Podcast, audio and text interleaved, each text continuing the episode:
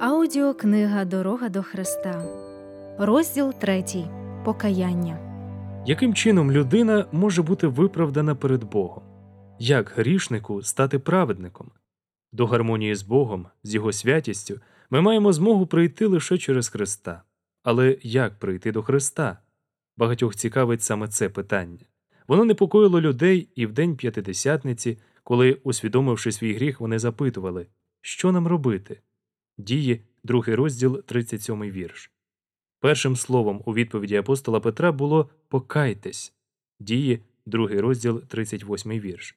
А згодом він додав Отож, покайтесь і наверніться, щоб стерті були гріхи ваші. Дії, третій розділ, 19 вірш. Покаяння означає, що людина жалкує про вчинений гріх і відвертається від нього. Ми не можемо відмовитися від гріха, якщо не усвідомимо його згубності. Доки наше серце не відвернеться від нього, у нашому житті не відбудеться справжньої переміни. Чимало людей не розуміють суті покаяння, вони жалкують про вчинений гріх і навіть досягають зовнішніх змін у поведінці, побоюючись, що за свої недобрі вчинки колись доведеться страждати. Але це не те покаяння, про яке йдеться у Біблії. Вони оплакують не стільки гріх, скільки його небажані наслідки. Таким був смуток Ісава, коли він зрозумів, що назавжди втратив право першородства. Валаам, злякавшись ангела, котрий став із мечем на його шляху, зізнався у своїй вині, щоб зберегти життя. Однак він не пережив справжнього каяття, не відчув охиди до гріха, не змінив своїх намірів. Юда Іскаріот, зрадивши свого Господа, вигукнув Згрішив я, зрадивши кров невинну. Матвія, 27 розділ, 4 вірш. Страшне відчуття приреченості і страх перед судом змусили його зробити це визнання. Юду лякали наслідки його вчинку, але у глибині душі він не відчував нестримного жалю через те, що зрадив безвинного Сина Божого, відрікся святого Ізраїлевого. Єгипетський фараон, зносячи суди Божі, визнавав свої гріхи, щоб уникнути подальших страждань але як тільки кари припинялися, він знову поводив себе зухвало перед Богом. Усі ці люди жалкували про наслідки гріха, а не про сам гріх. Коли ж серце підкоряється впливу Божого Духа, то сумління грішника пробуджується, і він починає розуміти глибину та святість Божого закону, що лежить в основі божественного правління на небі і на землі. Світло, яке просвіщає кожного, хто приходить у світ, Івана, перший розділ, 9 вірш, освітлює потаємні куточки душі і виявляє приховане в темряві.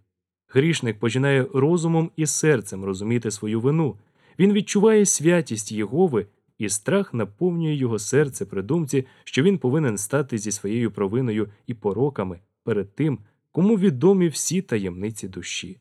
Він бачить любов Бога, красу святості, радість чистого серця.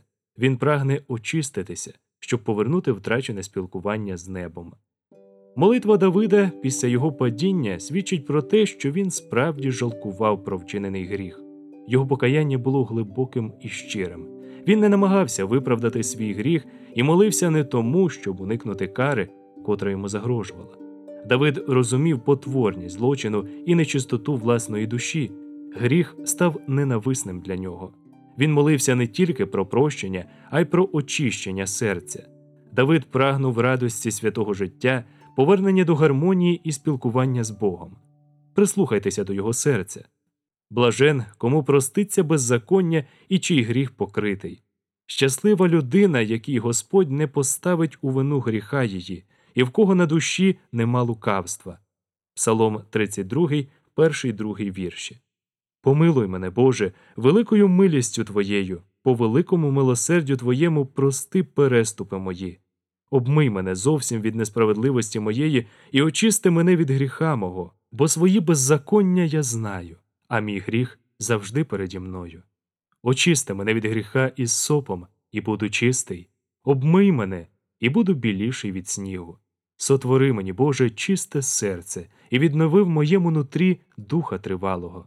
Не відкинь мене, Боже, від лиця Твого і Духа Твого Святого не бери від мене.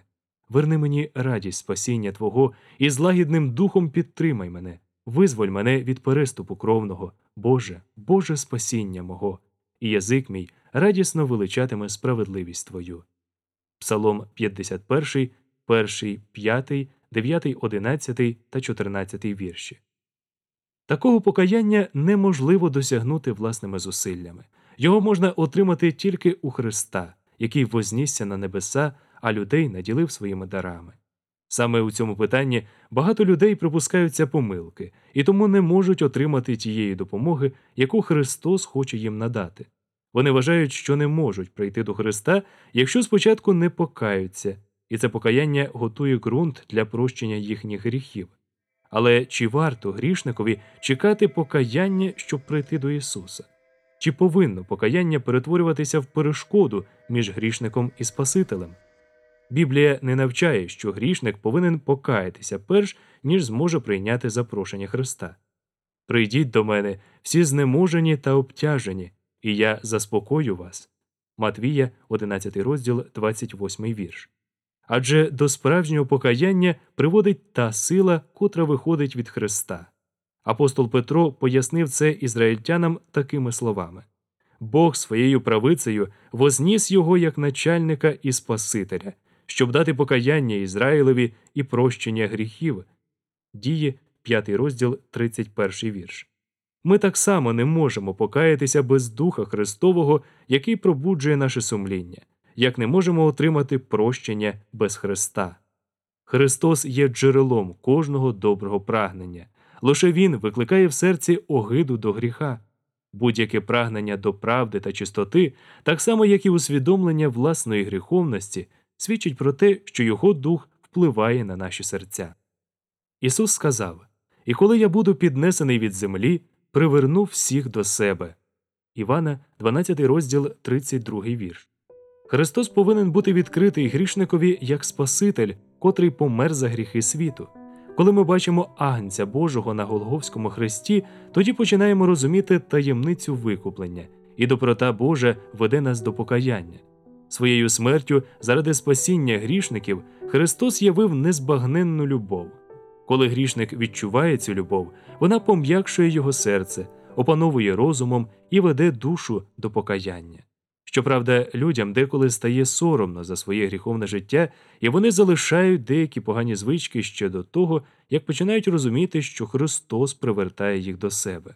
Але будь-яка спроба виправитися, щире бажання поводитися краще є не що інше, як вияв сили Христової, якою Він притягає їх до себе.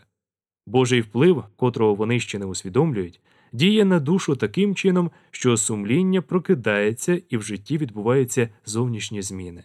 Христос привертає увагу грішників до свого Христа, щоб вони могли бачити того, хто був розп'ятий за їхні гріхи. Тоді їм відкривається його заповідь, стає очевидною зіпсованість власного життя. Вони бачать, яке глибоке коріння пустив у їхньому серці гріх. Зрештою, приходить деяке розуміння праведності Христа, і вони вигукують що ж таке гріх, що потребує такої великої жертви за викуплення тих, хто опинився в його полоні? Скільки любові, страждання, приниження потрібно було, аби ми не загинули і мали життя вічне? Грішник може чинити опір цій любові незбагненній силі, котра привертає його до Христа. Але якщо він не буде опиратися, то Ісус неодмінно притягне його до себе. Пізнання плану спасіння приведе його до підніжжя Христа. Він розкається у своїх гріхах, що завдали стільки страждань улюбленому Синові Божому. Та сама божественна мудрість, яка діє у природі, впливає і на серця людей, викликаючи в них невимовну жадобу до того, чим вони ще не володіють. Ніщо у цьому світі не може вгамувати їхнього прагнення. Дух Божий закликає їх шукати те єдине, що може дати мир, спокій і святу радість, благодать Христову. Через видимий і невидимий вплив наш Спаситель постійно намагається відвернути людей від гріховних насолод, котрі не можуть наситити душу, і привернути їхню увагу до незліченних переваг, які вони можуть знайти у ньому. До всіх тих, хто даремно намагається напитися із розбитих водоймиш світу цього, звернена Божа вістка. Хто спраглий, хай прийде, і хто хоче, нехай бере воду життя даром. Об'явлення 22 розділ, 17 вірш. Якщо ви всім серцем прагнете чогось кращого, чого не може дати вам цей світ, визнайте це прагнення за голос Божий, що звертається до вас. Просіть Його дати вам покаяння, відкрити Христа у Його безмежній любові, досконалості і чистоті. Принципи закону Божого, любов до Бога та людини знайшли втілення в житті Спасителя. Безкорислива любов і милосердя ось чим було сповнене його життя. Коли ми вдивляємося в нього, коли світло, що виходить від нашого Спасителя, освітлює нас, тільки тоді ми бачимо гріховність власних сердець. Можливо, ми, подібно до Никодима, тішимося тим, що нібито живемо праведно, не робимо аморальних вчинків і вважаємо, що нам не потрібно каятися перед Богом як запеклому грішникові. Але коли в наших душах засяє світло, що виходить від Христа, тоді ми пізнаємо, наскільки ми нечисті, і зрозуміємо корисливість власних намірів, ворожнечу проти Бога, якою позначені всі наші життєві вчинки. Тоді ми починаємо усвідомлювати, що наша праведність є насправді заплямованим одягом, і тільки кров Христа може очистити нас від бруду гріха і оновити серце за його подобою. Достатньо лише одному променю слави Божої, одному проблиску чистоти Христа проникнути в душу, аби зробити кожну пляму в характері до болю помітною, викрити потворність і пороки людського характеру. Стають очевидними неосвяченість бажань, зрадливість серця, нечистота уст. Грішник бачить, що його недобрі вчинки зневажали закон Божий. Його серце стискається від болю, відчуваючи на собі вплив всепроникаючого Святого Духа. Дивлячись на чистий святий характер Христа, він відчуває огиду до самого себе. Коли пророк Даниїл побачив славу, котра оточувала небесного вісника, посланого до нього, його приголомшило почуття власної безпорадності та недосконалості. Змальовуючи почуття, які виникли в нього під час цієї чудової сцени, він сказав і не зосталося в мені сили, а краса обличчя мого змінилась, і я не задержав у собі сили. Даниїла, 10 розділ, 8 вірш. Душа, зазнаючи такого впливу, зненавидить самолюбство та егоїзм, прийнявши вірою праведність Христа, буде прагнути до такої чистоти серця, яка відповідала б вимогам закону Божого і характеру Христа. Апостол Павло писав щодо праведності, яка від закону, Тобто, якщо говорити про вчинки, зовнішні дії, то я безвинний. Послання до Филип'ян, 3 розділ, 6 вірш. Але коли він почав розуміти духовну суть закону, то побачив себе грішником.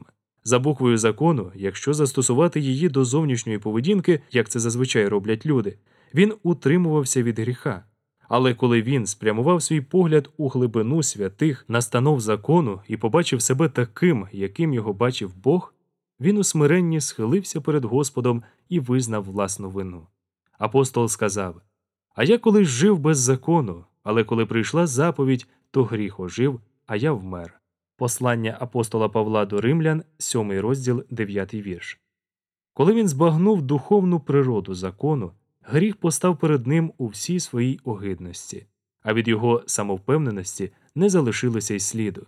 Бог не до всіх гріхів ставиться однаково, у його очах, так само як і в розумінні людей, існує більша і менша провина. Але яким би дріб'язковим не здавався той чи інший вчинок людини в очах Божих, жоден гріх не буває малим.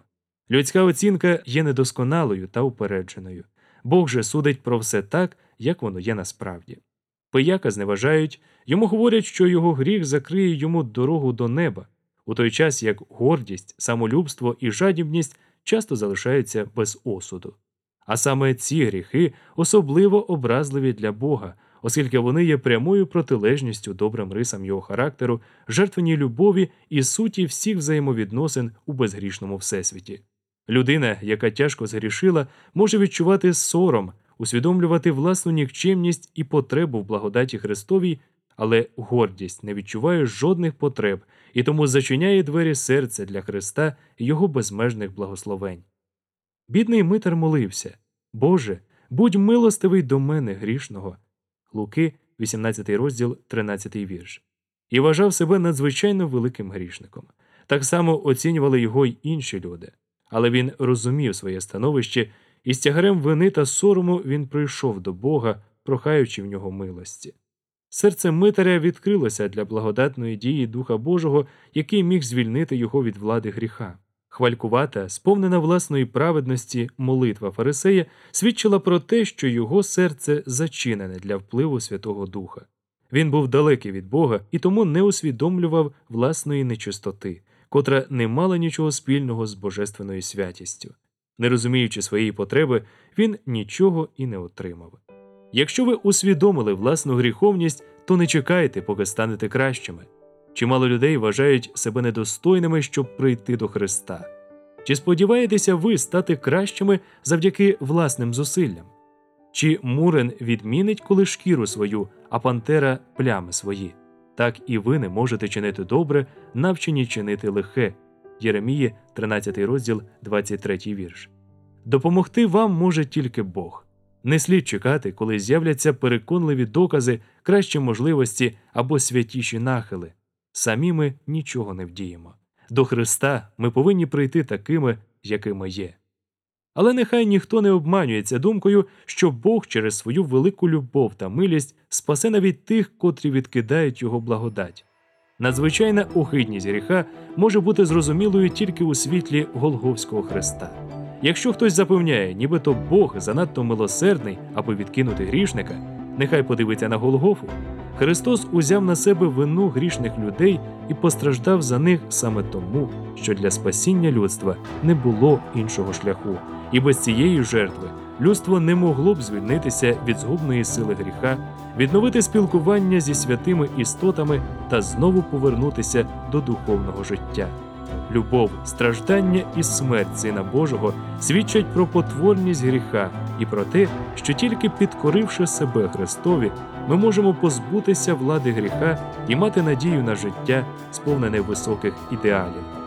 Іноді люди, виправдовуючи своє небажання розкаятися, порівнюючи себе з тими, хто називає себе християнами, кажуть Я не гірший за них, у них не більше самозречення, стриманості та розсудливості, аніж у мене.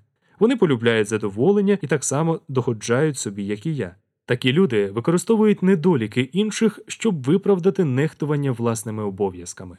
Але гріхи та недоліки інших не можуть бути виправданням для нас, бо Господь не ставить нам у приклад недосконалість інших людей.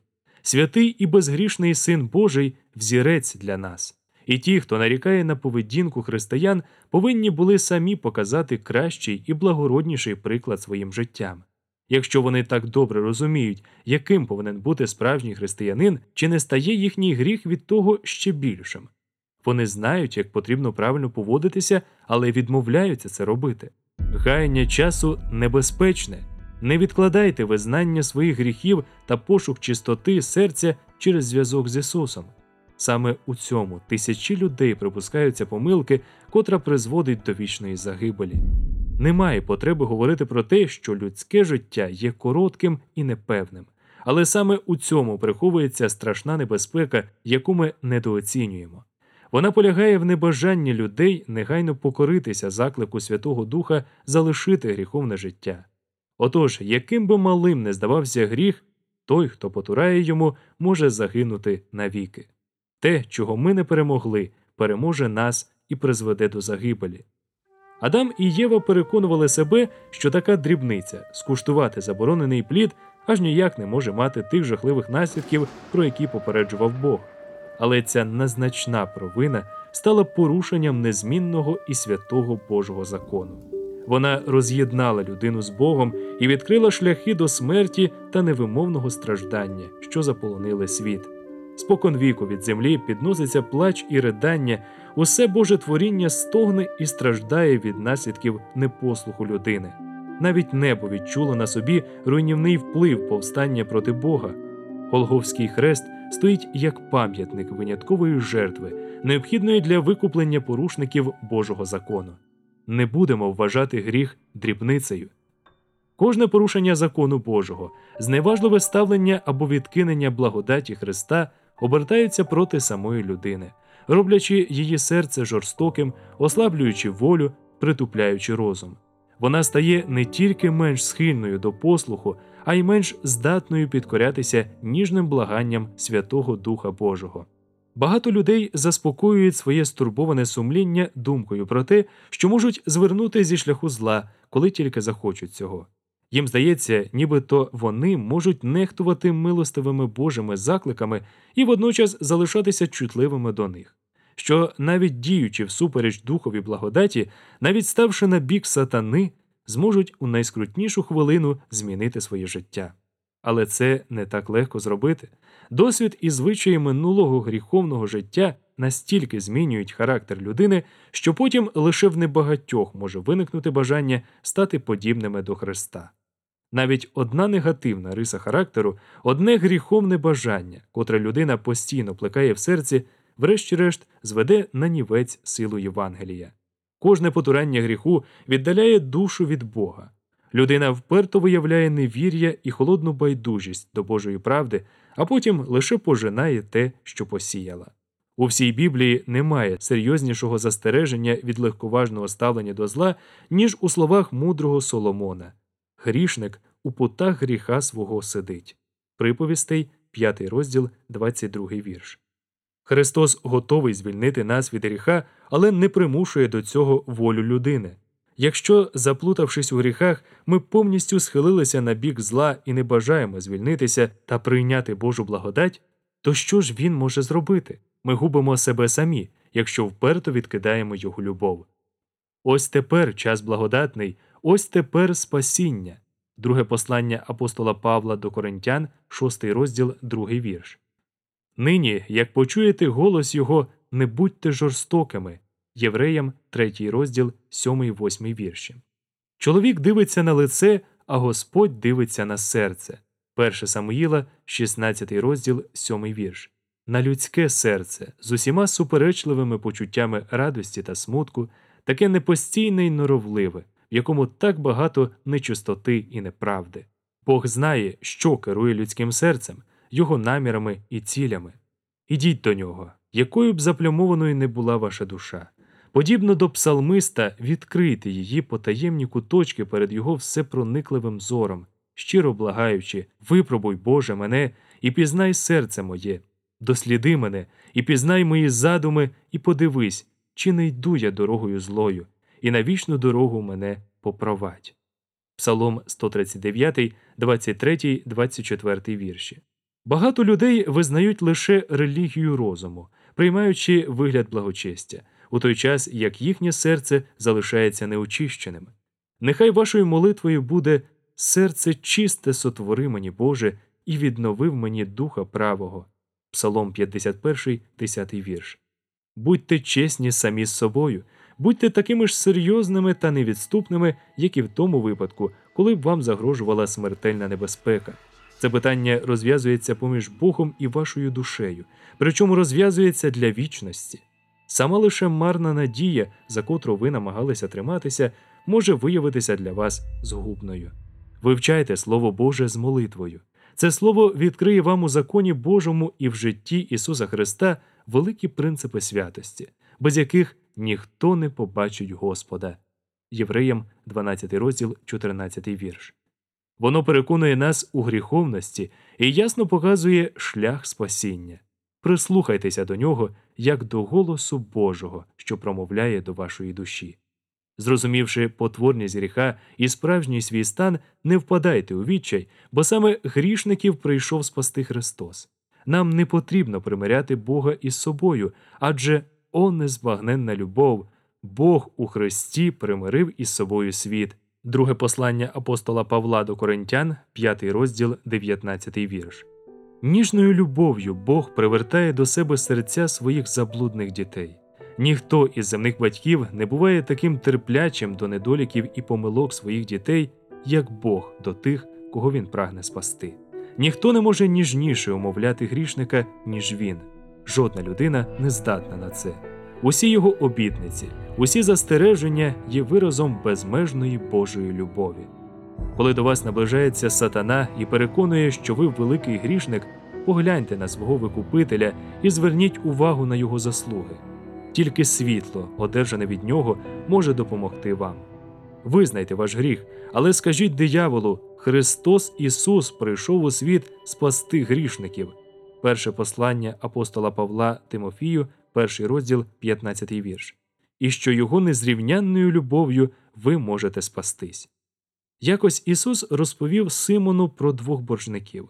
Один з них був винен своєму панові невелику суму, а другий значну, але пан простив їм обом. Христос запитав Симона, котрий з боржників більше любитиме свого пана. Симон відповів той, котрому більше прощено. Луки, 7 розділ, 43 вірш. Ми були великими грішниками, але Христос помер, щоб ми могли бути прощені. Його жертва є цілком достатньою, щоб він міг благати Отця про наше спасіння. Ті, котрим він більше простив, більше його і любитимуть. Ближче, ніж інші, вони стоятимуть біля його престолу і славитимуть його за безмежну любов і велику жертву. Ми найкраще зрозуміємо огидність гріха тільки тоді, коли у всій повноті усвідомимо Божу любов.